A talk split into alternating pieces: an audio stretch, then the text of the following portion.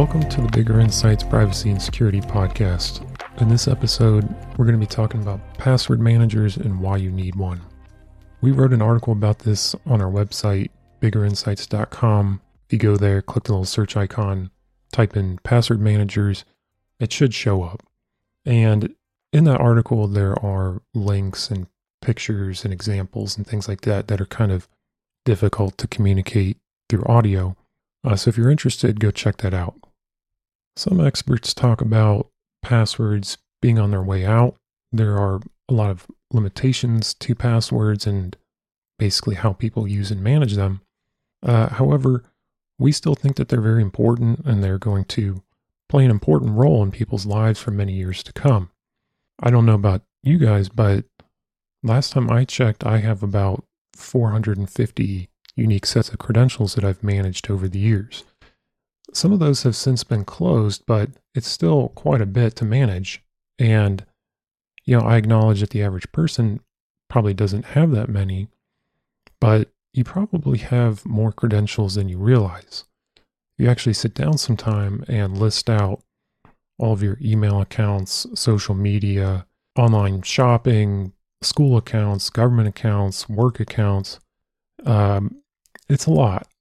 And if you're not using a password manager, my question for you is, what are you using? From our research and experience, chances are what you're doing is using really insecure passwords or reusing them over and over or storing them in a really insecure manner, like in a text file or an Excel file on your desktop or in Dropbox or something like that. So before we talk about what exactly a password manager is, we're going to spend quite a bit of time talking about why they're important and why your passwords are probably a lot more vulnerable than you think that they are. So every year, Verizon does what they call a data breach investigations report. You can look it up and read them. They're, they're actually pretty interesting. So in twenty twenty-two, they concluded that about eighty percent of data breaches in web applications were more or less due to stolen credentials. Now, there's a lot of detail and nuance in there, but one of the key takeaways is a huge amount of the problems that we have in the cybersecurity world are due to weak passwords, reused passwords, and poorly stored passwords. So that sounds kind of depressing, but at the same time, that means that we have a lot of low-hanging fruit here, where if we can teach people how to use and store strong passwords, then we can really do a lot of good. Along those lines, there are a couple of key things to keep in mind. One is that a compromised password can ruin your life. It can ruin your life, it can ruin your business. And I think one of the most important things that people are missing is that it is incredibly easy to crack the average person's password. So before we go on, let's talk a little bit about passwords in general. So generally speaking, passwords are used for third-party access. So when you go online and you create an account somewhere and you set a password, most of the time that's just used for accessing your account. It's not end-to-end encrypted. And what's important about that is we believe that a lot of people have a false sense of security because they think to themselves, well, when I sat down and I created my password, nobody saw me type that in. Nobody knows what my password is. Therefore, my password is secure, my account's secure, my data's secure, and that's generally not the case. If your password is not being used to encrypt your data, it's just used to prevent somebody from signing into your account. What that means is that, first of all, your password is being stored. So if you go to Feces Book and you make an account, they store a hashed version of your password. And there's a couple of issues with that. One is you don't know how they're hashing and storing your password. It's possible that they're not hashing it at all and just storing it in plain text. And the other issue is they don't need to know what your password is to access your data. Now, this is a little bit more of a privacy concern than it is a security concern, but when you store data in most third-party services, they don't use your keys to encrypt your data, they use their keys. So not only can they access your data anytime they want, for any reason they want, without knowing your password, but the fact that they're storing your password makes it vulnerable to a data breach. So when we talk about password hashing, what we're referring to is your passwords start in plain text and then they're run through a one-way hash function. And what this does is it converts your plain text password into a string of characters that make it difficult for someone to figure out what the original plain text password was.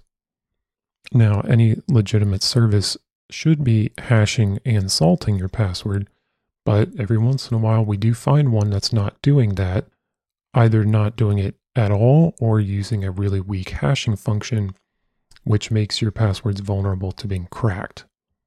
So another thing that a piece of software or a service should be doing to try to prevent people from cracking your password is rate limiting.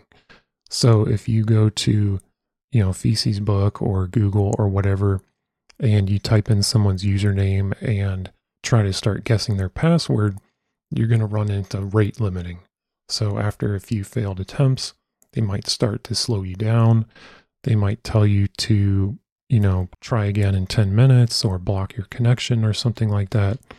So that's great, but between the rate limiting and hashing and all these other techniques, you know, we're we're concerned that these give people a false sense of security.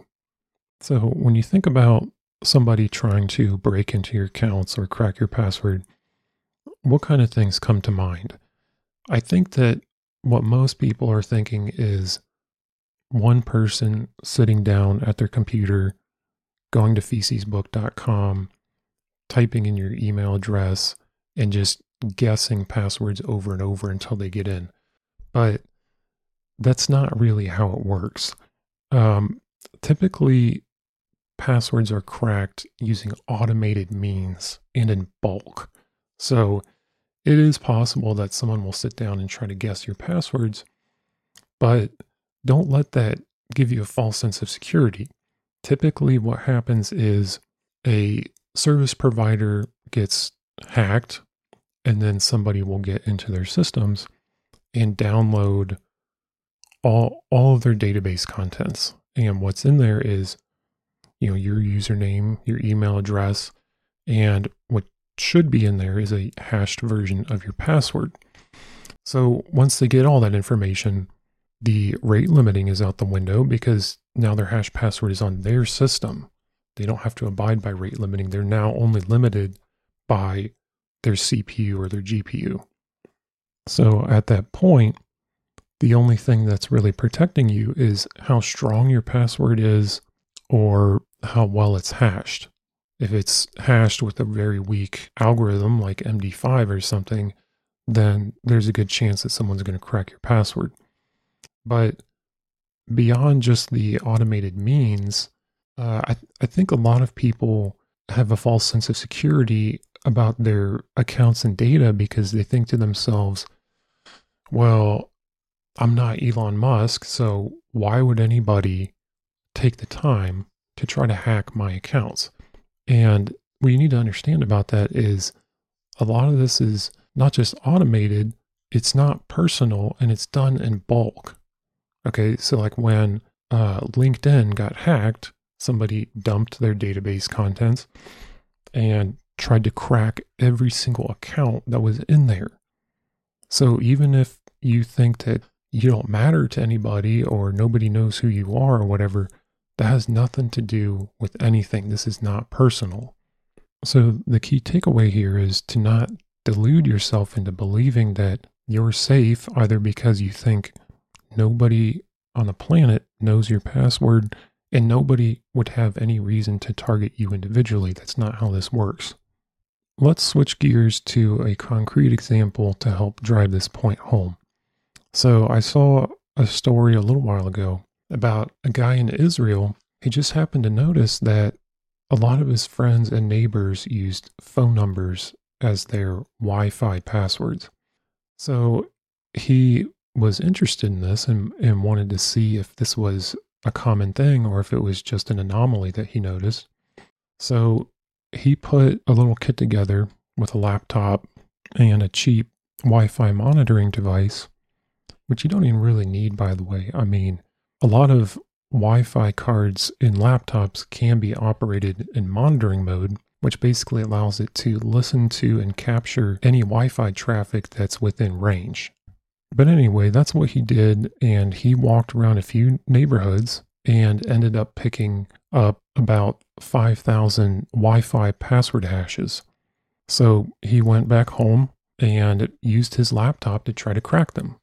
And the first thing that he tried was to see how many people were using phone numbers as their passwords. Within just a matter of minutes, he was able to crack about twenty-two hundred of the five thousand Wi-Fi networks because they were using a phone number as a password. Now, you should never do that. A phone number is an incredibly weak password. You're almost better off not even having a password at that point, because even a modest computer can crack a ten-digit number as a password in about one to two seconds. You know, it's not like this guy was running an H P C or something. He was on a very modest laptop. So if you're using a phone number as your Wi-Fi password, I would pause this podcast right now and I would change that as soon as possible. So after that, he ran a dictionary attack, which we'll talk about in a little bit. Um, it's a very simple concept. Anybody can do it.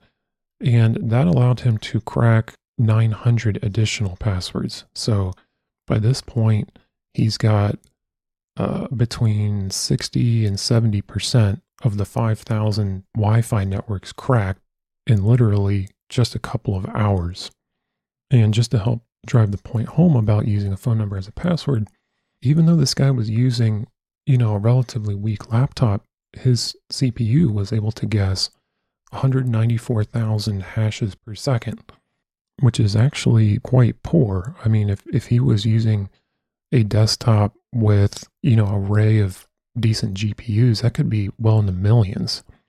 So just keep that in mind when you're creating passwords. If if they're relatively weak, it really wouldn't take someone that much effort to use a system that can guess millions of passwords per second and crack your password, even if they can't use more sophisticated techniques. And while this particular incident occurred in Israel, you know, we're under the impression that this is probably a worldwide problem. So just from my personal experience, I recall one time I was at a professional services firm and I wanted to get on their Wi-Fi, and I asked one of the employees there what their Wi-Fi password was, and the guy who owned the place said, "It's our phone number." And I have heard of other people using their phone number as their Wi-Fi password. So not only is that incredibly weak and very easy to crack, but once somebody does crack that, now they also know your phone number. So now let's talk about how people create passwords when they're not using a password manager. So because we use a password manager, every single password we use is long, random, and unique. And there's no way that a human being could do that without storing them in some way, like a password manager. So what people do instead is oftentimes they'll reuse passwords over and over. And there's a lot of problems with doing that. We mentioned before that some services might be storing your password in plain text. So in that case, even if you are using a strong password, if it's sitting on someone's server in plain text, you know, their employees can see that, their contractors might be able to see that, and if anybody hacks into their servers and downloads that, then at that point, it doesn't matter how strong your password is because they have it and they can use it directly. And since password reuse is such a common problem, once somebody gets a hold of your password, one of the things that they'll usually try is finding your other accounts and seeing if you're using the same password. And if you are, then they can get into any other account that uses that password. And that might sound a little far-fetched to some people, but what you need to understand about that is a couple of things. One, oftentimes credential stuffing is, is automated, so it's not like somebody's necessarily sitting there and going to, you know, thousands of random websites and typing in your credentials to see if they work. And another thing is there are a lot of websites out there where you can type in people's email addresses, usernames, phone numbers, and things like that, and pull up a list of their known accounts. So credential stuffing isn't just, you know, some academic exercise. It's a very real issue and it's a very valid concern. And it's why you should never, ever reuse passwords. Another problem with reusing passwords or using a password and kind of modifying it a little bit from one system to the next is, and you'll you'll find this out the hard way, is every system has its own rules. So even if you can memorize like a fifty character random highly secure password, that's great until you get to a service that only allows, say, a twenty character password, or some of them don't allow asterisks, some of them don't allow underscores, and so on. So this also makes memorizing passwords very difficult. I remember not too many years ago, I had an account at a financial institution where their password rules were that your password could be no more than twelve characters, numbers, and lowercase letters only. So for that particular service, they were forcing me to use an insecure password, but luckily I was using a password manager and I could limit that weak password to that system rather than use, say, one weak password for all of my systems. Another thing that people commonly do when they're not using a password manager is they have these kind of gimmicks that they use to generate passwords, and that's usually something like using a name of your pet or your child or your spouse, using certain kinds of dates like dates of birth or anniversary dates, travel destinations, hobbies, and so on, which of course for most people is, you know, pretty easy to find out whether those are public records or, you know, spammed on social media accounts and whatnot. So you definitely don't want to use that kind of information in your passwords. Um, you know, one thing to, to keep in mind about that is there are tools out there where you can enter in this kind of information and it will generate, you know, tens, hundreds, thousands, hundreds of thousands of potential password combinations that somebody might be using with this kind of information. Another thing that we'll notice people doing when they're not using a password manager is we'll see them store their credentials in something like an Excel spreadsheet or put them on a sticky note or something. And it, it's not that uncommon to see these stories where, you know, malware steals these files off of people's computers, or someone makes a video of themselves or takes a selfie or something, and you can see their password on their sticky note in the background. So even if you are creating strong passwords, you also need to be cognizant of storing them securely. And one interesting thing to note about Microsoft Excel, if you actually read through Microsoft's documentation and, you know, their descriptions of things and like the group policy editor and whatnot, you can see that Microsoft Windows has the capability of capturing keystrokes, screenshots, mouse clicks, files and stuff, especially when something crashes. So I would also be hesitant to, you know, store sensitive file or sensitive data in an Excel file, because there is a chance that uh, some Microsoft employees could get access to some of that data. That's also a reason to consider not using Windows, but that's the subject of another episode. So what does this mean for you? What you need to understand is that people who crack passwords understand these things. They understand how people create passwords. And believe it or not, they have a lot of tools at their disposal that they can use to crack your passwords. So one of those are password dictionaries. When an attacker gets a hold of one of your hashed passwords, they can only really make use of that by figuring out what the plain text password was that generated that hash. So the hashing is helpful in your case, but it's really only as strong as your password. And the reason for that is because your hashed passwords might be in one of these dictionaries. So there are free dictionaries online that anybody can download that basically map hashes with plain text passwords. So if you take any known password, like password one two three or let me in or something like that, anybody can calculate what the hash of that is. So basically what people do is they collect known passwords, they hash them and store them in a database. So if anybody comes across your hashed password and they don't know what it is, they can look it up in one of these dictionaries, and if there's a match, then that positively indicates what your original plain text password was.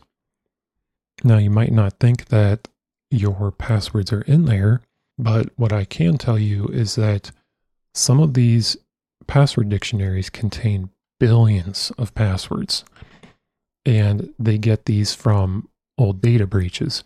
So it's possible that you've created an account fifteen years ago to buy a t-shirt or something and just forgotten about it, and that service has since been hacked. They downloaded the database. That database contained your hash password. It was cracked, you know, using a number of techniques, and eventually those end up on the internet and people put them in these password dictionaries. So for the average person, I would say it's actually quite likely that at least one of the passwords that you're using is in one of these password dictionary databases. And this is just one type of attack. There are, you know, probably at least a dozen other ways of cracking somebody's password, and there are all kinds of tools that people can use to do this. I'm not going to name them, but you should also be aware that there are public forums and websites where the hacker community publicly discloses people's credentials. So one of the websites that I have in mind allows anybody, even without an account, to go to it and type in a username, an email address, a phone number, something like that, and pull up, in some cases, many, many, many records from data breaches associated with that information. So when one of our clients asks us to do some reconnaissance on their information, I'd say more than half the time, uh, with this website, we can find at least one of their passwords. So if you're thinking that some of this sounds kind of like just an academic exercise or this doesn't apply to you for some reason, I'd say statistically, you're probably wrong, and you're probably in these databases as well. Now, keep in mind, what I'm referring to specifically is one tool that takes, you know, fifteen seconds for us to type in someone's information and see what comes up. But there's tons of these out there. And one of the important things worth noting with these kinds of websites is that they might be revealing some information about you that you don't realize. So if you actually go to these websites or you look at common passwords, you'll notice that they contain some information that might be sensitive or you might not want people to see. So we'll see passwords that say things like Satan and Nazi man. And we were actually doing some work for a client and found one of her passwords, and it was I love a person's name. Like, let's just say I love Bob. Now, one of the things that's interesting about that was this client was married and it wasn't to a Bob. So you can kind of see how something like that might be misinterpreted or used against you somehow. So in addition to creating strong passwords, also be careful to avoid putting information in there that you wouldn't want someone else to find, just in case if your password is cracked or it's stored somewhere in plain text. And this applies to security questions as well, because sometimes websites get breached and security questions get compromised, and those also end up on the internet. So we recommend to our clients that when you get security questions, you answer them with random answers and store those in your password manager as well, because, you know, a question like, what color is your car, or where's your favorite place to travel, or our favorite, what's your mother's maiden name, which is basically public record at this point, you don't really want to answer those honestly, because a security question is basically just another password, and it's usually the last stop before someone gets into your account. So if you are forced to answer a security question, like what's your mother's maiden name, you don't want that to be the real answer, because obviously it's very easy for somebody to figure that stuff out and get into your account. But of course, if you're not using a password manager, it's a lot harder to avoid answering those questions honestly, which leaves your accounts vulnerable, because let's face it, if if someone wanted to get into your account and they don't know your password and they have no way of obtaining the hashed version of it and cracking it, they could just as well go through the password reset process, which might be as easy as answering one of these questions. And we'll go into more detail about that in a future episode, but we just thought we should mention that here, free of charge. At this point, we'd like to reemphasize that a lot of password cracking attempts are done using automation. And we emphasize this because we're concerned that a lot of people choose weak passwords, or at least passwords that are weak for a computer to guess, because they don't envision that that's how their passwords are cracked. They envision someone sitting down at their account and just typing in passwords.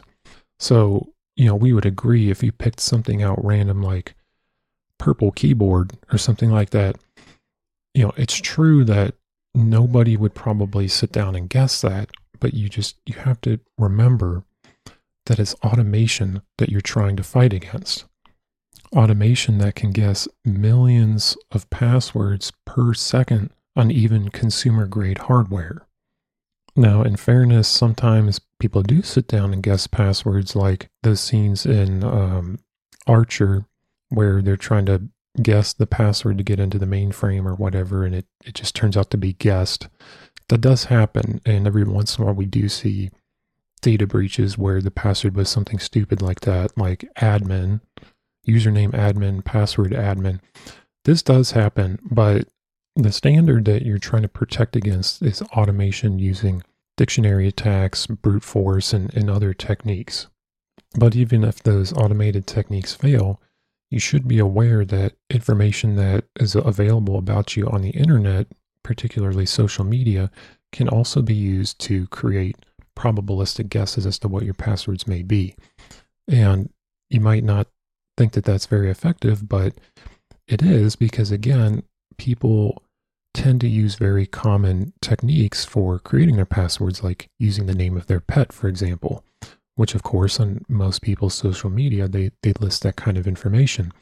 So if somebody is motivated and they can't crack your password with a dictionary attack or with just brute force or something like that, they might resort to, you know, perusing your social media and other sources of information about you to try to come up with more tailored guesses as to what your passwords are. And this is one of, you know, an infinite number of reasons why you should, you know, be very selective about what information you expose about yourself to the internet. You know, you might not think that something like the name of your dog is sensitive information, but you know, usually it isn't until you use it as a password, which a lot of people do. Um, but we recommend that people just either don't use social media or use it very sparingly, because it'll surprise you what kind of information is used for security purposes. So one time I had an issue with one of my banks, and they made me answer some identity verification questions to make sure that I was who I says I was, who I said I was. And one of the two questions was, what was the color of one of my cars. And, you know, you might not think that that's a big deal, but, you know, it, it should make you wonder, how hard is that to find out? I mean, first of all, car records are somewhat public record. A lot of B M Vs do sell people's car records. And second of all, a lot of people have pictures of them in their cars on social media. So you might not think that a lot of the information that you have on your social media accounts is sensitive until, you know, something like this happens and somebody's able to use that information to breach your accounts. So we've talked a lot about how passwords are cracked, but now let's talk about what happens when passwords are cracked.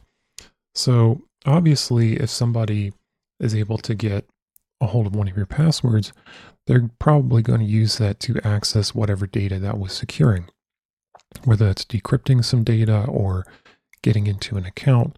They're probably going to get in there and, and check it out. But very rarely does the damage stop there. It's quite likely that whoever has your password is going to see if you've used that password with, you know, banks, social media, email, and so on, and try to get into those accounts as well. That's an attack called credential stuffing. Should never, ever reuse passwords for that reason. And I, I think another thing that people do sometimes is they don't necessarily reuse the same password exactly, but they'll memorize a password and then add a little bit to it. So it might be like purple keyboard dash Facebook or purple keyboard dash Twitter or something like that. And that's better than nothing. But if somebody sees that, then they can obviously tell what you're doing, and they can use that to infer what your passwords might be in other systems. So when an attacker is done having their way with you and your accounts, then oftentimes what they do with it is they either sell it to other attackers or they'll just make them public for free. Um, a lot of passwords from previous data breaches are freely available on forums, particularly on the dark web. And then from that point, I mean, you better hurry up and change them, because now there's going to be tons of people looking at those and, and looking to take advantage of you. And even beyond that, what cracked passwords are also used for is improving password cracking tools.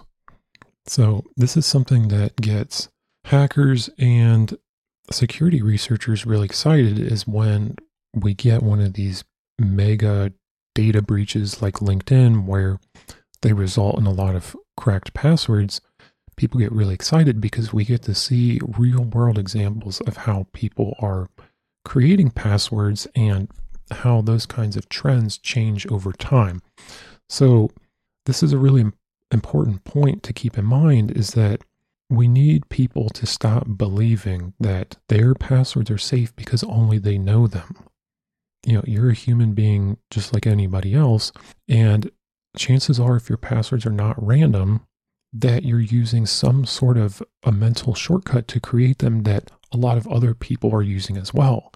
So even though only you know your password, you might be making it in such a way that, based on how everybody else makes passwords that we've seen, we can guess what your password is, even though we've never seen it before. Now, in fairness, we do recommend that people create random passwords. That's what we do. We've got hundreds of them. They're all long, random, and unique. But a password doesn't necessarily need to be random in order to be secure. You could do something like five, six, or seven completely random words all strung together. That would be very difficult to crack. But again, if, if you're not using a password manager, it's not realistic. It's just not realistic to do that without reusing them. You know, how can you manage or remember dozens or hundreds of passwords? And if you are using a password manager, you might as well just make them random. All right, so hopefully by this point, we've convinced you that your passwords, if you're not using a password manager, are probably more vulnerable than you realize, and that you should be using one. So now let's talk about what actually a password manager is.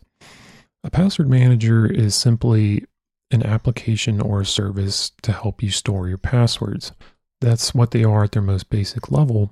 But, you know, over time, they add all kinds of you know, interesting features which can help you manage your passwords, like random password generators, little helpers that show you how strong they are.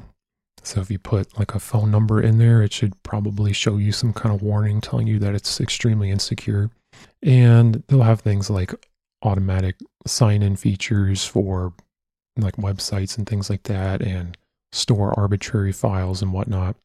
So a password manager stores this information in what's typically called a vault, uh, which is basically just an encrypted file. The whole thing should be encrypted. Um, I don't know if you heard about this LastPass, this most recent LastPass security incident that they've had. They've had several of them, which is why we don't recommend LastPass. Um, and we'll talk about that in a separate episode. But one of the issues with the LastPass vaults was they weren't encrypting all of the data that you were putting in LastPass. So there was certain information like website U R Ls that weren't being encrypted for God knows what reason. I have no idea why they would do that unless they were doing something like, I don't know, selling that information or something stupid like that. So a good respected password manager should re- should encrypt every piece of information that you type into it. And uh, the ones that we recommend do. So we'll go into some more detail in future episodes, but we recommend that our clients use KeePass or Bitwarden, just depending on what your needs are. You know, we're not sponsored by Bitwarden. They don't even know we exist. And obviously KeePass doesn't sponsor us because it's free and open source software that you just run locally on your own system. So to start wrapping this up, let's talk about action items. So if you haven't figured it out by now, one of those action items is start using a password manager. And once you get one set up, start replacing your passwords. We recommend that our clients document what accounts they have, which I think a lot of people do. I think they just try to remember them all. Um, but write them down in a secure manner. Go down the line and start changing your passwords. And, you know, I understand that that's a tremendous amount of work. So what we recommend that people do is start with your most critical accounts, like your email and your bank accounts, things like that. And also make sure you hit all the ones that you reuse passwords with, because those can really blindside you. So I'll share a, a personal story. So I created my first email account many, many years ago. It was with, you know, one of the biggest email providers at the time. And one day I noticed that someone got into my email account and was sending out suspicious emails to the people in my contacts list. And I wondered for years how this happened, because, you know, this was a major company. This was the type of company that would have disclosed if they had a data breach. And because they didn't, my assumption is that someone got my password and logged into my account. And I wondered for years, how could someone have gotten my password? I mean, very few people even knew that this account existed, and the password wasn't super bad, and it wasn't something that you would guess by looking at the email address. So now that I've been studying this stuff for years, I, I would bet a lot of money that what actually happened was I was probably using that email address and password for other accounts, because, you know, this was decades ago and I was very young, and this is just what everybody did. So I probably made an account somewhere, like some game forum or something. It, you know, the, this is one of the reasons why we recommend that people start documenting all of their accounts, because if you really think about it, if you go back, you know, decades and think about every little website that you went to to create an account, like a forum or um, a website that just sells t-shirts or something like that, you probably have dozens of these accounts that you've forgotten about. And I'd bet a lot of money that one of those got hacked and never disclosed it. And then whoever hacked that site downloaded my information, cracked my password, and then used that to get into my email account. So this is a cautionary tale to encourage you to update your passwords, and especially make sure you hit those ones that you've reused with other accounts. Now, I acknowledge that, you know, this episode has been pretty light on the details regarding KeePass, Bitwarden, how you actually download, install, and use them, and best practices and things like that. We'll go over those in a future episode. This one is really just focused on convincing you that you should be using a password manager. So please take this seriously. Um, one of the things you need to understand is that you might not care about your security for whatever reason, but just keep in mind that if you have a security incident, like someone breaks into your accounts, whether those are personal accounts or work accounts, that has the potential to affect not only you, but others around you. That might be your employer, that might be your spouse, your children, or whatever. So please take this seriously, because if somebody can get into your email accounts or your social media, they can do all kinds of things. They can do illegal things. They can spam and scam, you know, people in your contact list. They can lock you out of your accounts. But just, just sit down sometime and think about how much damage somebody could do by getting into your accounts. Because if you really think about it, a lot of service providers don't really know who anybody actually is. As far as they're concerned, you're responsible for the security of your of your account. And if somebody takes over your account, it can be very difficult to convince them that you're the actual owner of the account. So if you can imagine somebody getting into your feces book account, for example, if you were to contact them and say, hey, somebody took over my account, h- how are they supposed to know who you are or who they are? You know, most likely what they're going to do is ask you some questions which you either might have a difficult time answering. Um, I've read that if you're trying to recover a Google account, one of the things that they'll ask you is the date that you created the account, which obviously very few people record that information. But, you know, a company like Feces Book, they might be liable to say, hey, we'll only let you recover your account if you upload, say, a government I D, which is pretty sketchy because, you know, as far as we're concerned, they're one of the creepiest companies that the world has ever produced, not to mention they've had their own fair share of security incidents. So just imagine giving them, you know, a scan of your driver's license and then later have another security incident, and now your driver's license is floating around on the internet. Think about what somebody could do with that. They could open a crypto account using your identity and launder money and all kinds of crazy things. So long story short, take this stuff very seriously because it is very serious. That pretty much wraps up this episode.